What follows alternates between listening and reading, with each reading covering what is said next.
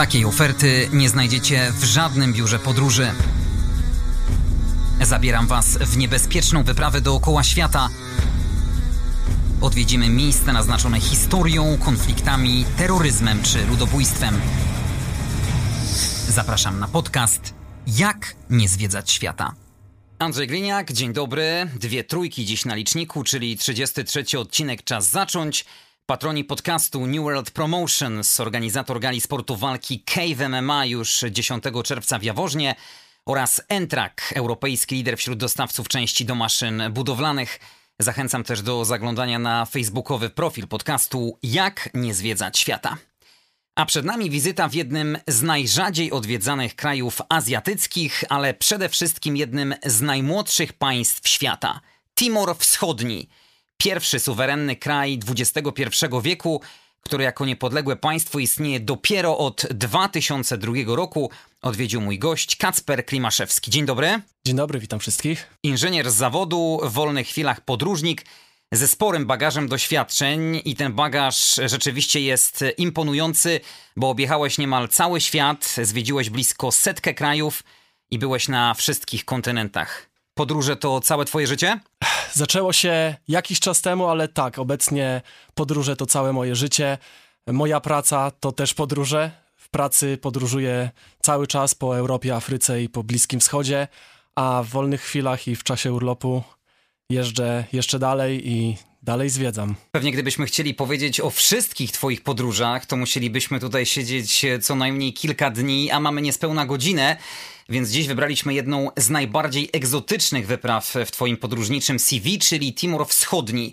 Egzotyczny dla przeciętnego Kowalskiego pewnie nie tylko z nazwy, bo myślę, że mało kto bezbłędnie potrafiłby zlokalizować go na mapie. E, Timor Wschodni jest krajem, który znajduje się na samym końcu archipelagu wysp indonezyjskich i jest tak naprawdę częścią wyspy Timor.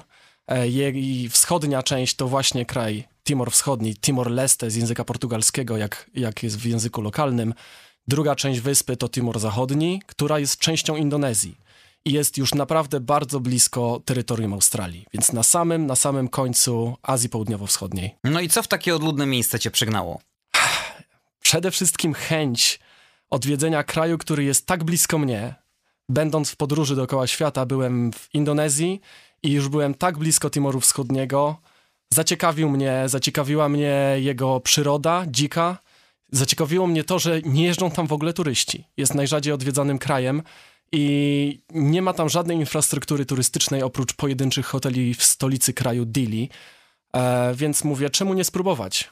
E, mam e, jakby doświadczenia z przeróżnych miejsc i podróżuję używając e, aplikacji Couchsurfing, więc jak tylko udało mi się skontaktować z ludźmi w Timorze Wschodnim, którzy powiedzieli, że są w stanie mnie przyjąć, są w stanie pokazać mi ten kraj, powiedziałem lecę. Kupiłem bilet z Denpasar z Bali i poleciałem do Timoru Wschodniego. Timor jest państwem, o które i w którym przez wiele lat toczyły się walki. Dramatyczna i krwawa historia sprawiła, że do dziś jest to jedno z najbiedniejszych państw świata.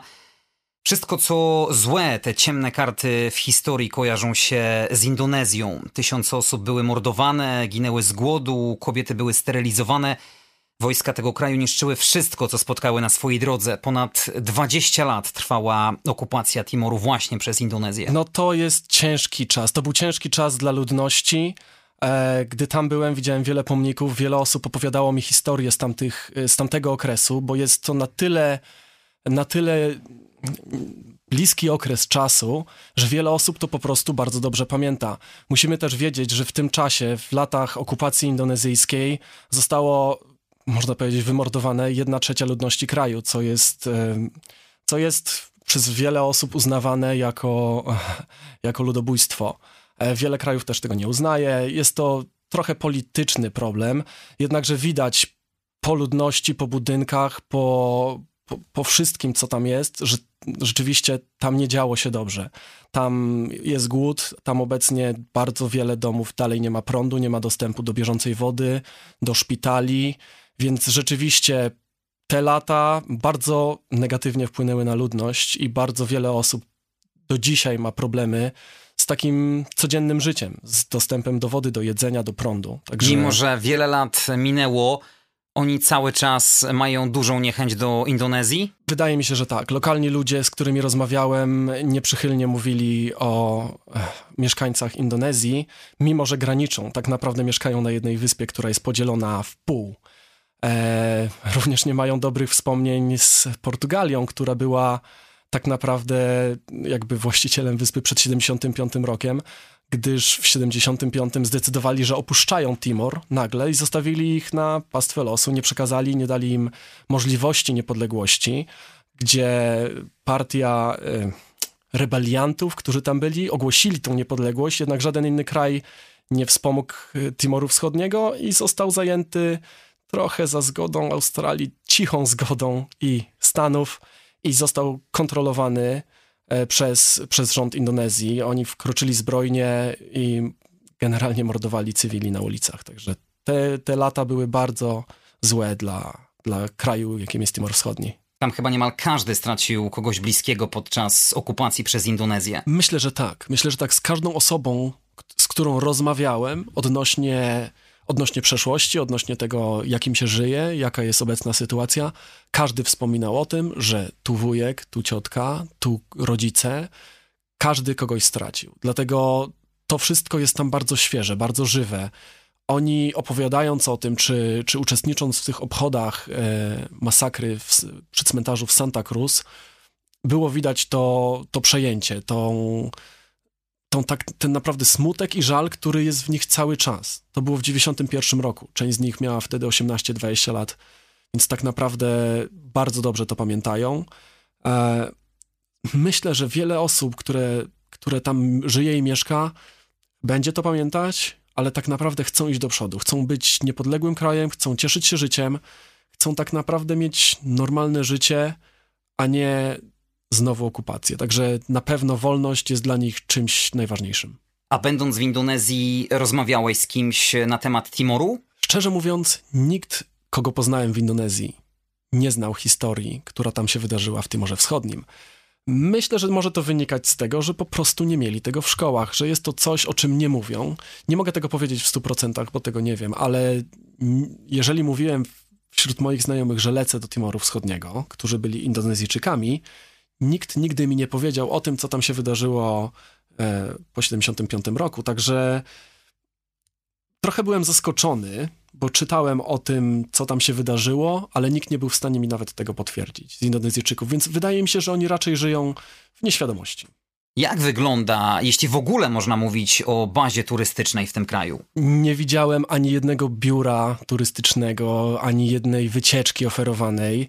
E, widziałem, że było parę hoteli. To było w 2018 roku, kiedy tam byłem. Może już się troszeczkę zmieniło, ale, ale szczerze mówiąc wątpię, bo tak naprawdę ci ludzie bardziej martwią się o przeżycie, o wyhodowanie e, manioku, kukurydzy i nakarmienie dzieci, a nie o organizowaniu i inwestowaniu w biura podróży i w, e, jakby w całą infrastrukturę turystyczną. Rząd bardziej zajmuje się wydobyciem ropy, gdyż mają złoża ropy i, i to jest tak naprawdę większość budżetu państwa, ale nie inwestuje za bardzo w ludzi, w infrastrukturę. Jest problem z drogami, z budynkami, z prądem. Przede wszystkim, jak większość domostw poza główną miejscowością, jaką jest Dili, nie ma prądu. Gdzie w takim razie się tam zatrzymałeś? E, mieszkałem na początku w Dili, w samym... Czyli w stolicy. W stolicy. Zostałem ugoszczony przez dwójkę couchsurferów, parę, która była tak naprawdę z Filipin i zostali tam zatrudnieni na kontrakcie y, przez rząd. Byli architektami, y, zostali zatrudnieni i mieszkali tam, mieli pensję wypłacaną w dolarach, zresztą taka jak waluta kraju, i zarabiali znacznie lepiej niż lokalni mieszkańcy. Przeciętny mieszkaniec Timoru zarabia 200, 300, 400 dolarów miesięcznie, co starcza im na życie, ale generalnie jest ciężko. Znalazłem taką informację, że tam blisko 50% populacji żyje poniżej granicy ubóstwa. To jest prawda. Jeśli jeszcze chodzi o samo Dili, to nie jest tak źle. Ludzie tam znajdą jakieś zatrudnienie, jakąś pracę, są w stanie pracować dla właśnie zagranicznych firm, które wydobywają ropę, czy starają się coś budować, ale jeśli chodzi o miejscowości w górach, gdzie akurat udało mi się pojechać na dwa dni, tam to jest skrajne ubóstwo, dzieci biegające tylko w t-shirtach albo w ogóle bez ubrań, e, bez dostępu do bieżącej wody, gdzie z trudem zdobywają posiłek albo szukają go po polach. E, tak, skrajne ubóstwo. Ale wróćmy jeszcze do stolicy, która tak naprawdę nie przypomina takiej typowej metropolii tego głównego miasta każdego z państw. Widać tam częściej chaty z palmy niż murowane domy. Jak w całym Timorze. Jak w całym Timorze yy, drogi nie są asfaltowe. Część dróg jest, ale jest ich bardzo niewiele. E, budynki są zbudowane z dostępnych materiałów. To jakby co mają, tego budują. Jeżeli uda się im zdobyć cegłę, zbudują z cegły. Ale wielu ludziom nie udaje się tego zrobić, więc mieszkają w budynkach zbudowanych z drewna, ze słomy, z blachy falistej, co, co jest też często w Afryce przede wszystkim. Więc tak, jest stolicą, która jest tak naprawdę przez nas, Europejczyków, uważana za po prostu dużą wioskę. Te domy, o których mówisz, y, charakteryzują się specyficzną budową. Wcześniej e, mieszkali w domach na wybrzeżu, które są zbudowane z drewna na wysokich palach, ze schodkami do środka, z takim charakterystycznym szpiczastym daszkiem. To jest, to jest coś, to, co jest charakterystyczne właśnie w Timorze Wschodnim, a były one budowane przede wszystkim dlatego, że w momencie podmycia powodzi do, woda się nie dostawała do środka tych domków. Po wszystkich latach i okupacji. Niestety wiele z nich zostało wyburzonych, zostało zniszczonych, a w chwili obecnej starają się odbudowywać te domy, jednak jest to po prostu drogie, więc budują z tego, co mają. Zostało trochę takich domów, można je zobaczyć właśnie w Dili, e, także myślę, że to też jest fajne, żeby zobaczyć, jak oni kiedyś mieszkali, jak starają się mieszkać, jednakże w chwili obecnej szczerze mówiąc, większość domostw jest zbudowana z tego, co znajdują. Biały człowiek e, to dla miejscowych totalna egzotyka? Po pierwsze, byłem bardzo egzotyczny dla wszystkich ludzi tam. Jeśli chodzi o samą stolicę Dili, myślę, że mieli kontakt i widzieli osoby z zagranicy. Ludzie byli rzeczywiście naprawdę pozytywni, e, byli uśmiechnięci, starali się rozmawiać, mimo że z językiem angielskim e, było ciężko. Ja używałem trochę tłumacza, w sensie mój znajomy, który zna e, język angielski, z nim porozumiewałem się po angielsku, a on porozumiewał się ze swoim kierowcą, którego, który go woził po przeróżnych miejscach i wtedy używaliśmy języka lokalnego, dzięki temu, że on mógł nam tłumaczyć. Bardzo wiele osób nie mówi tam, jest bardzo duży analfabetyzm, ludzie nie potrafią czytać i pisać, więc nie mówię już o języku angielskim, najpierw trzeba by powiedzieć o tym, że muszą zacząć czytać i pisać w języku lokalnym. Miałeś tam na miejscu jakiegoś opiekuna, miejscową osobę, lokalesa, który tak, pomagał ci. Tak, dzięki couchsurfingowi zdecydowałem się też między innymi pojechać tam i żyć z lokalnymi ludźmi. Dla mnie podróżowanie po fajnych hotelach jest też fajną metodą ale to nie jest, to nie jest mój, to nie jest moja, moja droga. Ja zawsze staram się mieszkać u lokalnych ludzi, w ostateczności w hostelach, gdzie są też różni podróżnicy, e, dlatego że tak najlepiej poznaje się kraj. Według mnie to jest najlepsza metoda. Mogę zobaczyć ich zwyczaje, zobaczyć jak jedzą, z nimi zjeść, z nimi gdzieś pojechać, uprawiać z nimi te same sporty, czy ich hobby, czy i z nimi na imprezę do baru czy jakiekolwiek wszystkie e, rzeczy, które tak naprawdę robią, ja robię z nimi. Jak wygląda takie codzienne życie mieszkańca Timoru Wschodniego? Z reguły pracują bardzo dużo. E, kodeks pracy tam nie za bardzo obowiązuje. Tam dominuje rolnictwo? Tak, zdecydowanie tak. Większość ludzi pracuje w rolnictwie i tak naprawdę pracuje tylko, żeby mieć jedzenie dla siebie. Nie myślą o produkowaniu większej ilości, żeby handlować, żeby rozwinąć to rolnictwo, używają najprostszych metod. Nie ma tam kombajnów, nie ma tam maszyn rolniczych. Korzystają z, e, z urządzeń, których my w Europie korzystaliśmy dziesiątki, setki lat temu. I tak naprawdę najważniejszym celem dla nich jest wyżywić własną rodzinę. Rodziny są wielodzietne, z myślą o tym, że im więcej będzie dzieci, tym więcej będzie rąk do pracy. I takie tam jest myślenie.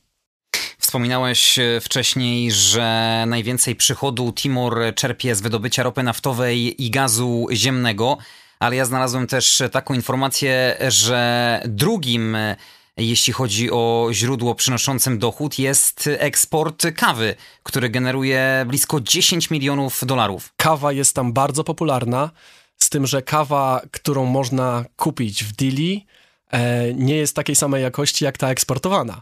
E, z tego co pamiętam, e, chyba największym takim kupcem tej kawy jest Starbucks i oni dostają kawę najlepszej jakości, a dla przeciętnego Timorczyka są powiedzmy te resztki, które zostają, które nie są na eksport. Kawa tam rzeczywiście rośnie wszędzie, klimat jest bardzo dobry, e, wysoko w górach, powyżej półtora, dwóch tysięcy, gdzie klimat jest cały czas ciepły, jest pora sucha i pora deszczowa.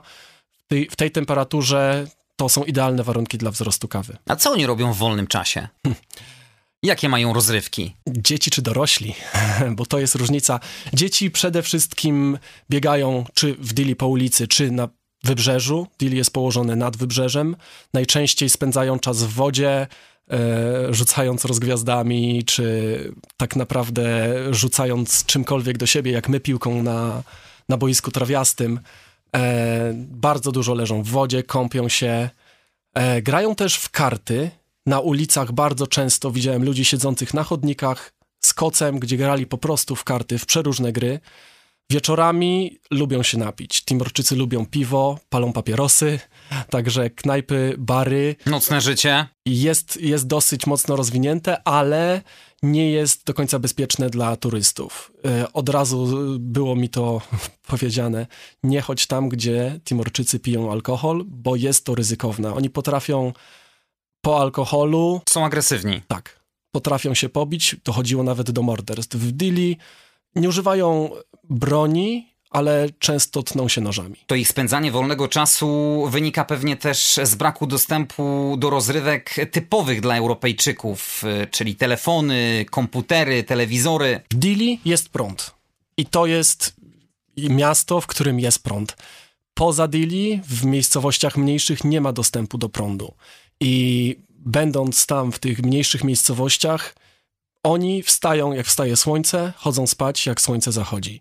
Wtedy też siedzą w chatach, gotują, są przy tym domowym ognisku. Używają ognia do tak naprawdę oświetlania pomieszczenia, więc nie ma czegoś takiego jak oglądanie telewizji, jak yy, siedzenie na telefonie czy na komputerze tej miejscowości, w której byłem, była jedna możliwość, żeby naładować telefon. Jechało się kilkanaście czy kilkadziesiąt kilometrów do troszkę większej miejscowości i tam w środku, w centrum tego miasta był dostęp do prądu i ludzie przyjeżdżali, siedzieli tam dwie, trzy godziny, ładowali telefon i wracali do swojej miejscowości, żeby mieć choć trochę z tego telefonu. Jadąc tam bez problemu będziemy mogli zaopatrzyć się w podstawowe produkty? Jeśli chodzi o stolicę kraju, są sklepy, są markety. Używamy tylko i wyłącznie gotówki nie ma za bardzo dostępu do płatności kartą. E, w kraju obowiązuje dolar amerykański, więc czy przyjechać tam z dolarami, czy wypłacić na miejscu, nie ma z tym najmniejszego problemu. Tym bardziej jako ciekawostkę warto wspomnieć, że to chyba jeden z nielicznych krajów świata, który nie ma własnej waluty. To prawda, to prawda. Używają dolara amerykańskiego i nie wiem, czy to się kiedykolwiek zmieni. Tak jak rozmawiałem z nimi, są bardzo zadowoleni z tego, że mają dolar amerykański. Czyli to się nie przekłada na wyższe ceny? Nie. Wszystko jest tam raczej tanie. Zresztą zarabiają w tych dolarach, więc wiedzą, że zarabiają 300 dolarów miesięcznie. I to jest dla nich jedyny wyznacznik. A jeśli chodzi o osoby, które przyjeżdżają z zagranicy, e, no to wiadomo, oni też uważają, że wszyscy, którzy przyjeżdżają, są dla, dla nich bardzo bogaci, więc trzeba uważać na ulicznych sprzedawców którzy generalnie najczęściej będą chcieli tutaj trochę oszukać, tutaj trochę zawyżyć cenę. Wiadomo, tam też się ze wszystkim targuje, więc jeżeli się kupuje jakiś produkt, to z reguły ta cena jest mocno zawyżona, sugeruje się inną cenę, niższą i spotyka się gdzieś po środku. Jeżeli negocjacje nie przynoszą skutku, to po prostu się odchodzi, wtedy cena automatycznie spada. Tak to po prostu tam jest. Te bazary, kramy, targi, które z reguły są taką kwintesencją tych miejsc? Co tam znalazłeś nietypowego? Przeróżne owoce, których my nie mamy. Mieli dużo manioku, mieli dużo kokosów, mieli walki kogutów pomiędzy targowiskami, gdzie ludzie mogli obstawiać i wrzucać dolary. Czyli też jedna z ich takich jedna głównych rozrywek, rozrywek na walki kogutów. Tak. Hazardziści. Tak, dokładnie tak. E, generalnie to jest też kraj Azji Południowo-Wschodniej, więc jest trochę podobieństw do tego, co jest w Indonezji, do tego, co jest na innych wyspach. E, jeśli chodzi o swój lokalny klimat, oni tak naprawdę, będąc tak wiele lat, najpierw pod władzą portugalską, później indonezyjską, korzystają ze wszystkiego, co dostali od Indonezyjczyków, więc tam bardzo popularny jest nasi goreng, który jest tak naprawdę potrawą z Indonezji. Jeśli chodzi o hotele, w hotelach bardzo często potrawy są po prostu portugalskie. One są zdecydowanie droższe, ale tak, dla białych ludzi przede wszystkim będą potrawy portugalskie. E, pytałem się o lokalne potrawy. Powiedzieli, że to, co się da ugotować, tak gotują, to mają do jedzenia. Nie ma, nie ma jakby stworzonej jeszcze, kraj jest na tyle młody, że nie ma takiej stricte kuchni z Timoru Wschodniego. Oni korzystają z tego, co było przez tyle lat pod Indonezją, gdzie tak naprawdę są ich sąsiadami. A koguta próbowałeś? Ech, przyznam szczerze, że nie. Piję oczywiście do tych walk kogutów. Jak to wygląda? Oni specjalnie hodują e, te koguty do tego, żeby potem się ze sobą e, biły? Tak, tak. Oni zajmują się, są ludzie, którzy zajmują się hodowaniem kogutów do walk i mają swoje farmy, w których są te koguty przetrzymywane. E, sprawa nie do końca jest tak przyjemna, jakby to wyglądało one też są specjalnie podburzane do agresji, żeby atakowały, żeby były wkurzone non-stop, także nie jest to super e, pozytywne dla ludzi, dla obrońców praw zwierząt. Na pewno nie jest to najlepsza rozrywka, ale dla nich jest jedną z niewielu, które mają, więc tak, ludzie zajmują się hodowaniem tych kogutów i na tym też zarabiają. Przede wszystkim to jest na ulicach i przy targach, więc tak naprawdę ludzie przechodzący się zatrzymują i dołączają. Nie wiem, czy ustalają konkretną datę i godzinę, czy po prostu się zbierają i jak zaczynają walczyć koguty, to coraz więcej ludzi dołącza. E, tego nie wiem. Tak jak mówiłem, e, tam bardzo ciężko było się dogadać z ludźmi miejscowymi, dlatego że nie znali żadnego innego języka niż ich lokalny język. Więc korzystając z mojego tłumacza, mogłem się porozumieć, jednak nie wszystko też do końca. E, nie, nie wszystko do końca też tak pytałem. Więc te walki były na pewno ciekawą formą rozrywki, ale czy oni umawiają się na konkretną godzinę, tego nie wiem. Ciekawe, czy one są ustawiane. To też jest dobre pytanie. No i jak wspominałeś oczywiście o tej agresji, pewnie też e, te walki i oczywiście wynik, który idzie nie pomyśli obstawiającego, też może e, generować jakieś konflikty niepotrzebne. Myślę, że tak. Ja nie spotkałem się tam z sytuacją za dnia jeśli chodzi o sytuację nie, niepożądaną, niekorzystną. Nie było agresji wobec mnie. Raczej ludzie byli bardzo pozytywni, bardzo wiele osób chciało sobie robić ze mną zdjęcia. E, w miejscowości, w której byłem, gdzie tak naprawdę nie dociera biały człowiek, zdjęcia chcieli robić sobie ze mną praktycznie non-stop. I mówiłem im, że ja to zrobię swoim aparatem i że ciężko mi będzie im przesłać te zdjęcia, ale dla nich najważniejsze było to, że mogli stanąć koło mnie, że ktoś wziął mój telefon i zrobił zdjęcie ze mną mimo że ja nawet nie miałem jak im tego przesłać, bo nie mają komputerów, nie mają... Czyli paradoksalnie ty byłeś większą atrakcją dla mieszkańców Timoru niż dla ciebie Timor. Timor dla mnie był dużą atrakcją, ale tak, dla lokalnej ludności, szczególnie poza Dili, poza stolicą kraju, byłem naprawdę dużą atrakcją, szczególnie jeżdżąc lokalnym transportem publicznym, który, którym po prostu są ciężarówki. Ciężarówki, do których wskakuje się na pakę i jedzie z lokalnymi ludźmi. E, po, tak jak mówiłem, nieasfaltowych drogach. E, tam byłem naprawdę wielką atrakcją. Nigdy ani razu nawet nie zapłaciłem za ten transport. Ludzie podchodzili, starali się mnie dotknąć, e, cieszyli się, dzieci podbiegały, otaczały mnie, dotykały moje ręce, także byłem tam trochę atrakcją jako biały człowiek podróżujący w miejscach, gdzie tak naprawdę mogło nigdy wcześniej nie być, albo przynajmniej za życia tych ludzi, którzy tam mieszkają tego, co mówisz, transport dla turystów to spore wyzwanie. Rzeczywiście nie ma tam komunikacji miejskiej? Są autobusy przy Dili w okolicach, z tym, że rozkład ich jazdy jest tak różny, że można czasami czekać 2 godziny, 5 godzin, 10 i tak naprawdę nawet nie ma jak sprawdzić, kiedy ten autobus przyjedzie. Można pytać lokalnych ludzi, ale oni też za bardzo nie wiedzą. Jak ktoś ma gdzieś jechać, to po prostu czeka. I taki transport na południe, gdzie powiedzmy u nas e, w Europie zająłby nam dwie godziny, tam mi zajął ponad cały dzień. Pamiętam, że do miejscowości dojechałem już grubo po dziesiątej, już było ciemno, a nie przejechaliśmy wcale wiele kilometrów. Jechaliśmy lokalnymi transportami, które po prostu jechały, zabierały nas na pakę. Autobusu się ani razu nie doczekaliśmy. Także ten transport wtedy, jak tam byłem, e, był naprawdę bardzo ograniczony. Dla turystów może być to wyzwanie. A jak wygląda kwestia z wynajęciem auta? To jest opłacalne i korzystne? Szczerze mówiąc, nie wiem. Nie wiem, dlatego że mieszkając tam u lokalnej osoby, mieliśmy własnego kierowcę, więc jakby tutaj ja nie potrzebowałem tego robić. Nie widziałem żadnego biura podróży, także tutaj nie jestem w stanie pomóc tej kwestii. Można próbować e, oczywiście wszystko wyszukiwać e, jakby w wyszukiwarkach, z tym, że tak jak mówiłem, w mieście, w Dili jest prąd, jest internet, innych mniejszych miejscowościach już z tym jest problem. Mieszkańcy Timoru nie przywiązują chyba zbyt dużej wagi do punktualności, żyją chwilą. Nie ma tam żadnego problemu z tym, że ktoś się spóźnia. To już było tam dla mnie tak normalne, że jak byłem umówiony na 16, to równie dobrze mogła być to 18. E, no całe szczęście byłem z osobą lokalną. Ta osoba lokalna była w stanie lepiej się porozumieć z ludźmi lokalnymi, dlatego też było troszeczkę łatwiej. Nie umówiliśmy się na godzinę, kiedy będziemy się z kimś widzieli, po prostu powiedzieliśmy, że dojedziemy. I oni tak po prostu tam działają.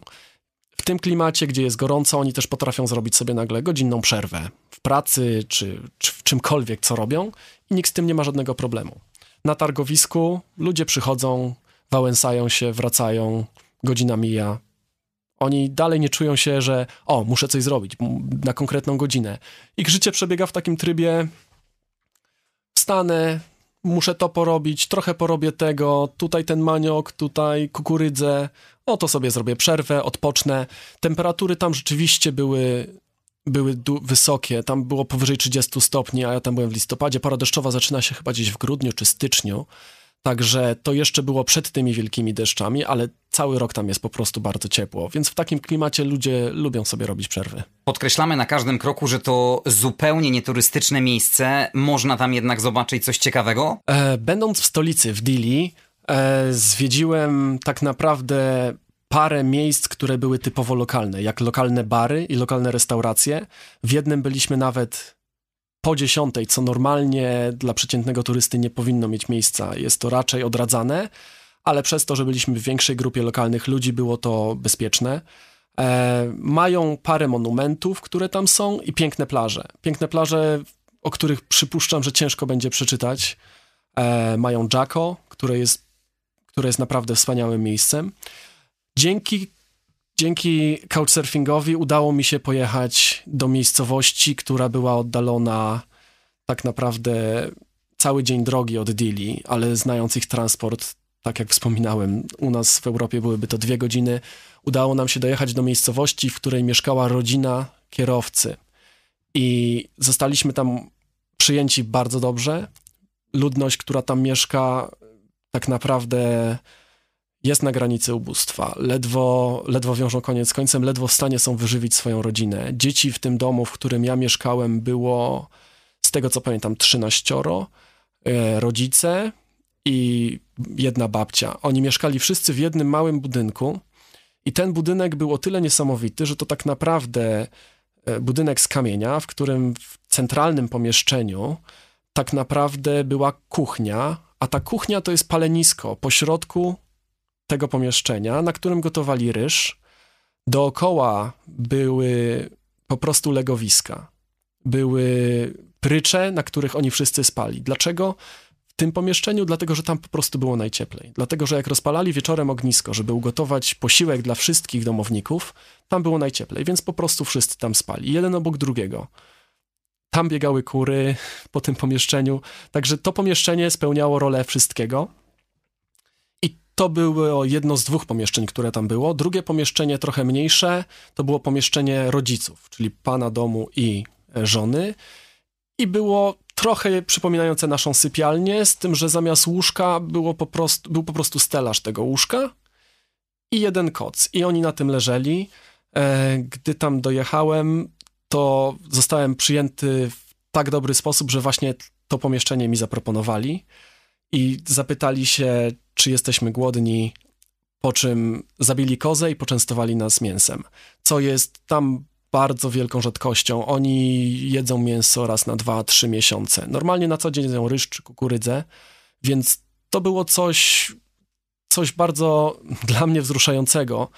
I ta gościnność rzeczywiście, mimo tak wielkiej biedy, była, była czymś niesamowitym. I dla mnie, nie mogąc im za bardzo pomóc, bo nie jestem w stanie tak naprawdę nic zrobić oprócz tego, że jestem w stanie im przekazać parę dolarów będąc na miejscu e, i parę t-shirtów. Zostawiłem tam kilka koszulek dla dzieci.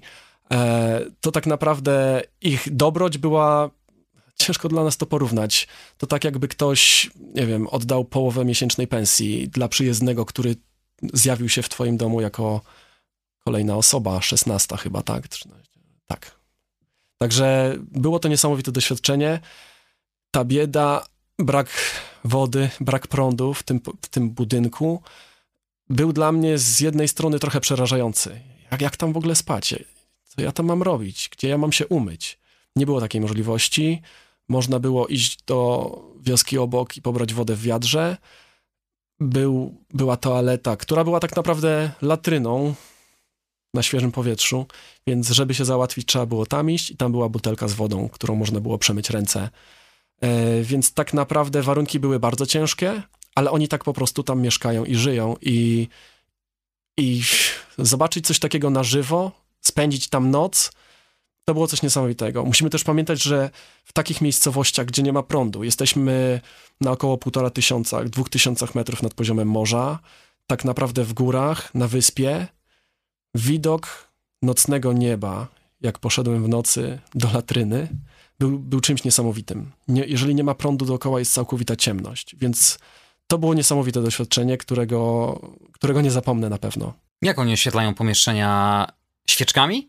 Świeczki, ognisko. To ognisko, które rozpalają zaraz po zmroku, na którym gotują, gotuje pani domu, razem z dziećmi, które dokładają drewno. Ono pali się bardzo długo i tak naprawdę do samego końca dorzucają drewno, a jak już najmniejsze dzieci śpią, to przestają dorzucać, cała reszta się kładzie, to ognisko dogasa, wstają obrzasku.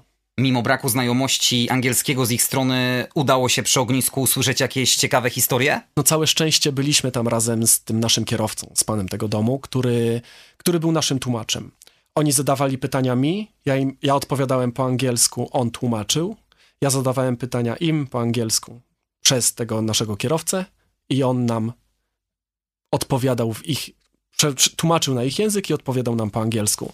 Także ta rozmowa trwała trochę dłużej, ale udało mi się z nimi normalnie porozmawiać. E... Oni są szczęśliwymi ludźmi? To jest niesamowite, oni są szczęśliwymi ludźmi. Myślę, że może dlatego, że nie wiedzą, jak wygląda jakby reszta świata. Trochę wiedzą, a może nie do końca chcą też wiedzieć. Oni wiedzą, że muszą rano wstać, zrobić swoje, najeść się i cieszyć życiem. Biegać po Czyli polu. muszą realizować te podstawowe potrzeby. Dokładnie tak. Oni nie mają innych potrzeb niż te, które są dla nich niezbędne. Ech, nie wiem jak z tą sprawą wody, bo zastanawiałem się nad tym, czy oni nie potrzebują tego, że chcą się wykąpać, chcą się umyć. Mówimy o górach w Timorze, nie mówimy o wybrzeżu. E, nikomu to w ogóle tam nie przeszkadzało. Dzieci łomorusone od stóp do głów w brudzie biegają, cieszą się, grają można powiedzieć, piłkę, po prostu odbijają cokolwiek mają.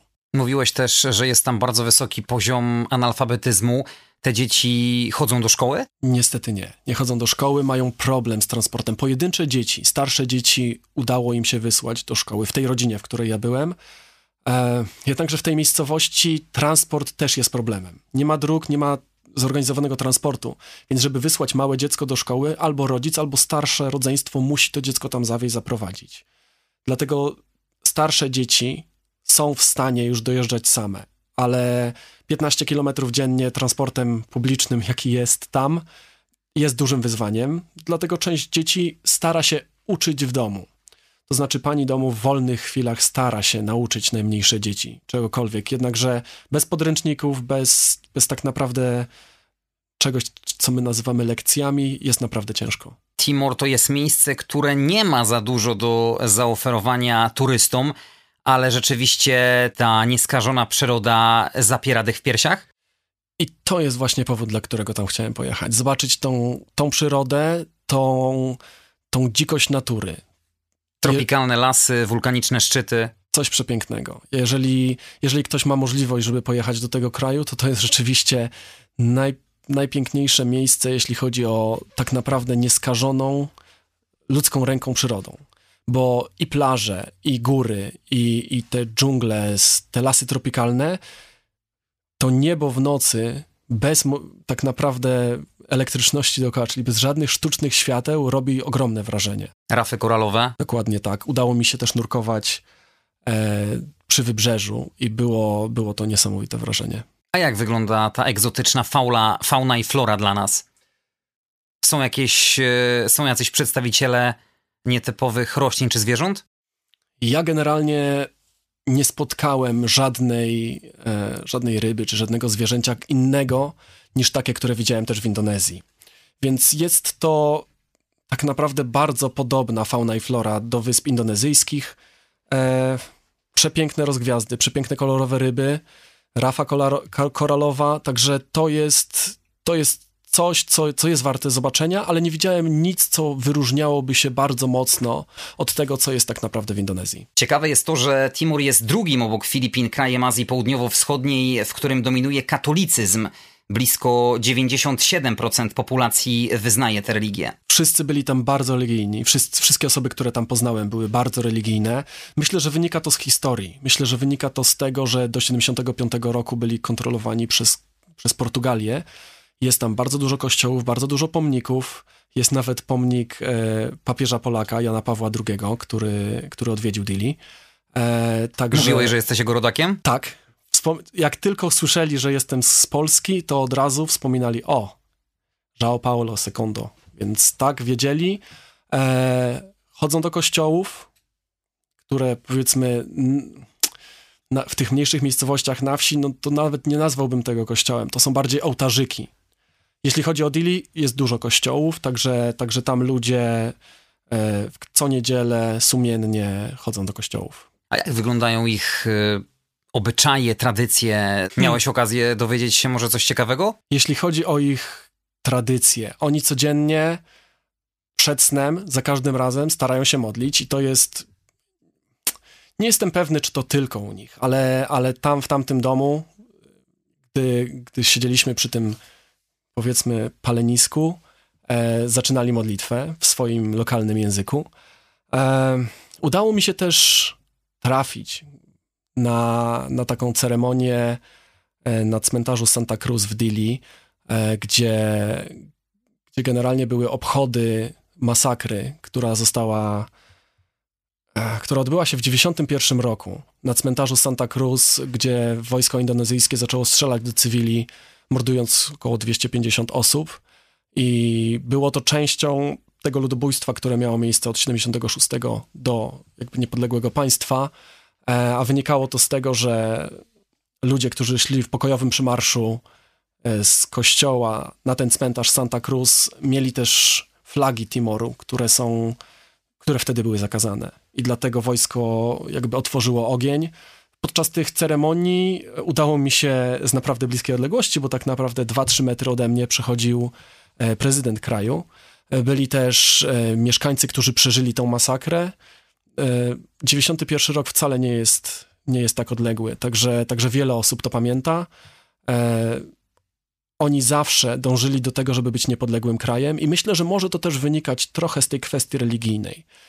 Cała Indonezja jest krajem muzułmańskim, oni są chrześcijańscy, więc ta odrębność, ta, ta inne, inne te zwyczaje, obyczaje, to wszystko też prowadziło do tego, że oni nie czuli się nigdy tak naprawdę mieszkańcami Indonezji. Zawsze czuli się mieszkańcami Timoru Wschodniego. Tym bardziej, że to referendum, które zostało przeprowadzone w 1999 roku, jasno określiło ich e, deklarację właśnie za uchwaleniem niepodległości. A oni bardzo dążyli do tego, żeby być niepodległym krajem i mimo trudności od 1975 roku, gdzie tak naprawdę ta lokalna, e, powiedzmy, partia Fratelin, z tego co pamiętam, oni już wtedy ogłosili niepodległość kraju, ale nie zostało to uznawane na arenie międzynarodowej.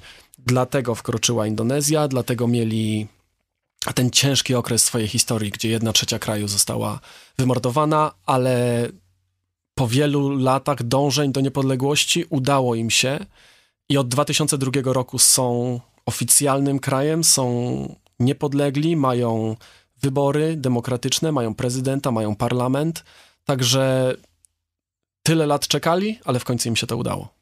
Tyle lat y, mieli te ciężkie czasy chcą oddechu, widać to po nich, nie chcą żadnych konfliktów, zatargów.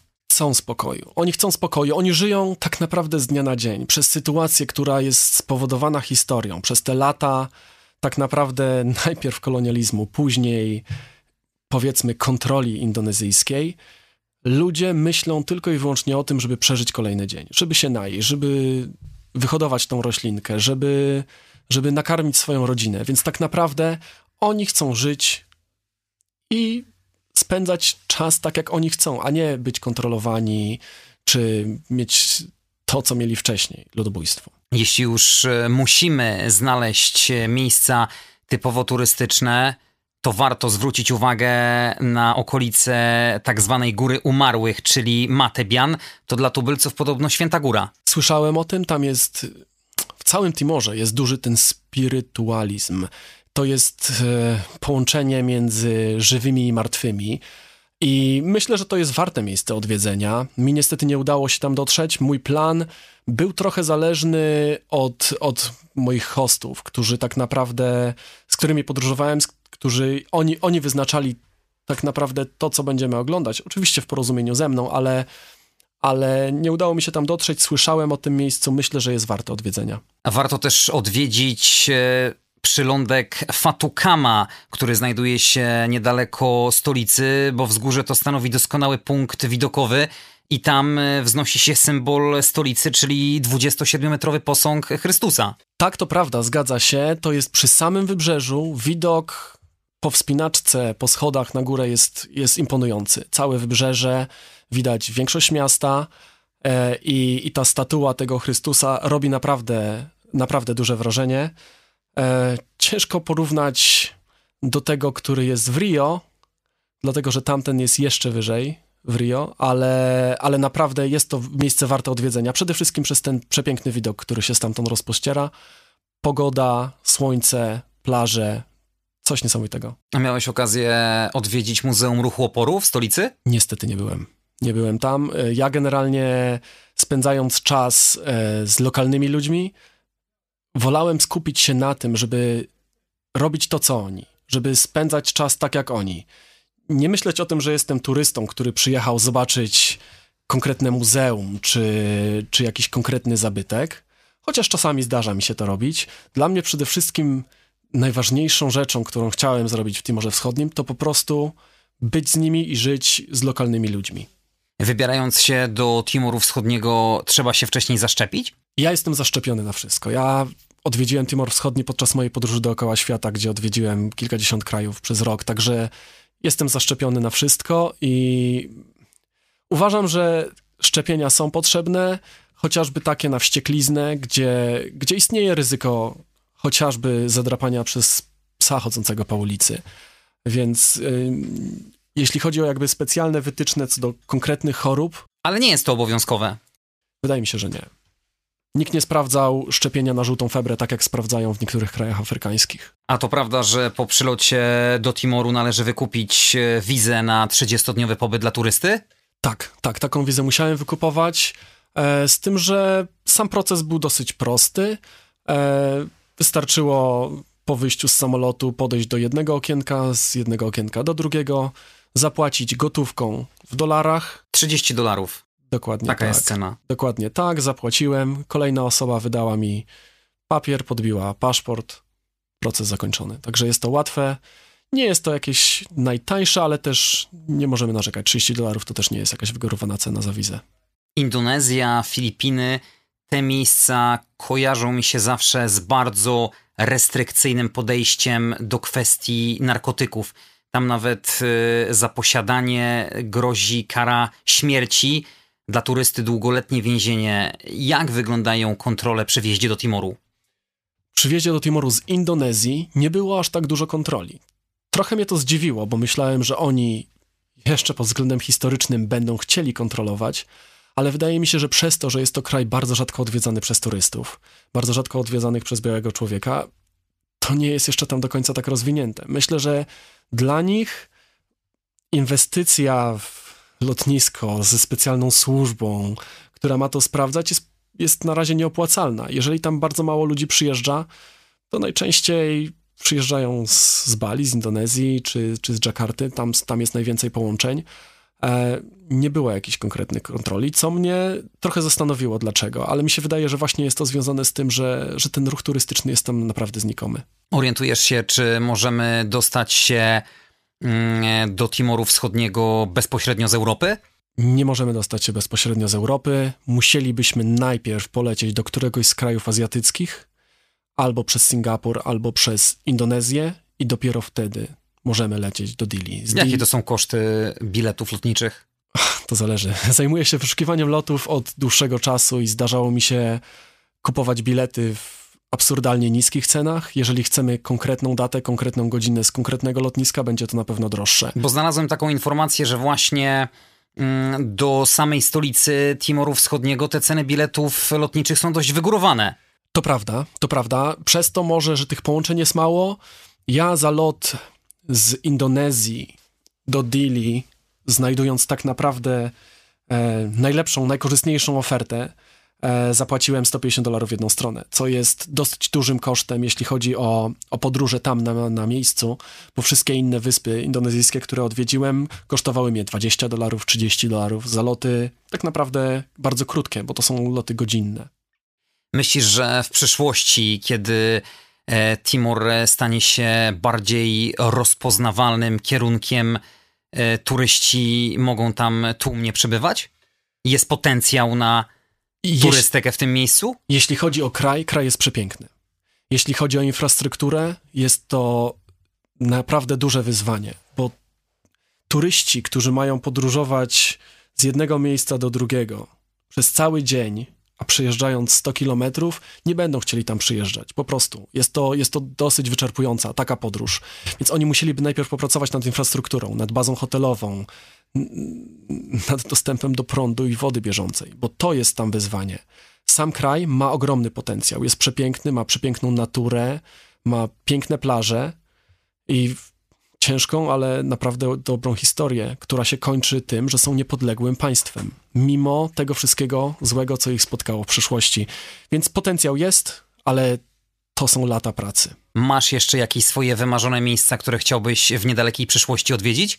Mam, marzy mi się Ameryka Środkowa. Objechałem już większość, większość krajów w Azji, w Europie cały czas kontynuuję moją podróż po Afryce z tym, że nie robię tego za jednym razem, tylko skaczę do jednego kraju, do dwóch i wracam. E, objechałem też całą Amerykę Południową i Północną. Został mi ten fragment środkowej, który jest dla mnie kolejnym małym wyzwaniem, które planuję zrobić w wolnej chwili, ale planuję przejechać z Panamy, z południa do Meksyku, przez te wszystkie kraje, które, które są po drodze. Także jest to jakiś plan, jest to jakieś wyzwanie. Mam nadzieję, że kiedyś się spełni. Trzymamy kciuki, żeby ci się udało. Wszystkiego dobrego, Dziękuję bezpiecznych bardzo. podróży. Kacper Klimaszewski był gościem podcastu Jak nie zwiedzać świata. Dziękujemy za wizytę. Dziękuję również. A my tradycyjnie zapraszamy na facebookowy profil i słyszymy się za tydzień w poniedziałek po godzinie 20. Andrzej Gliniak, dziękuję pięknie. Do usłyszenia.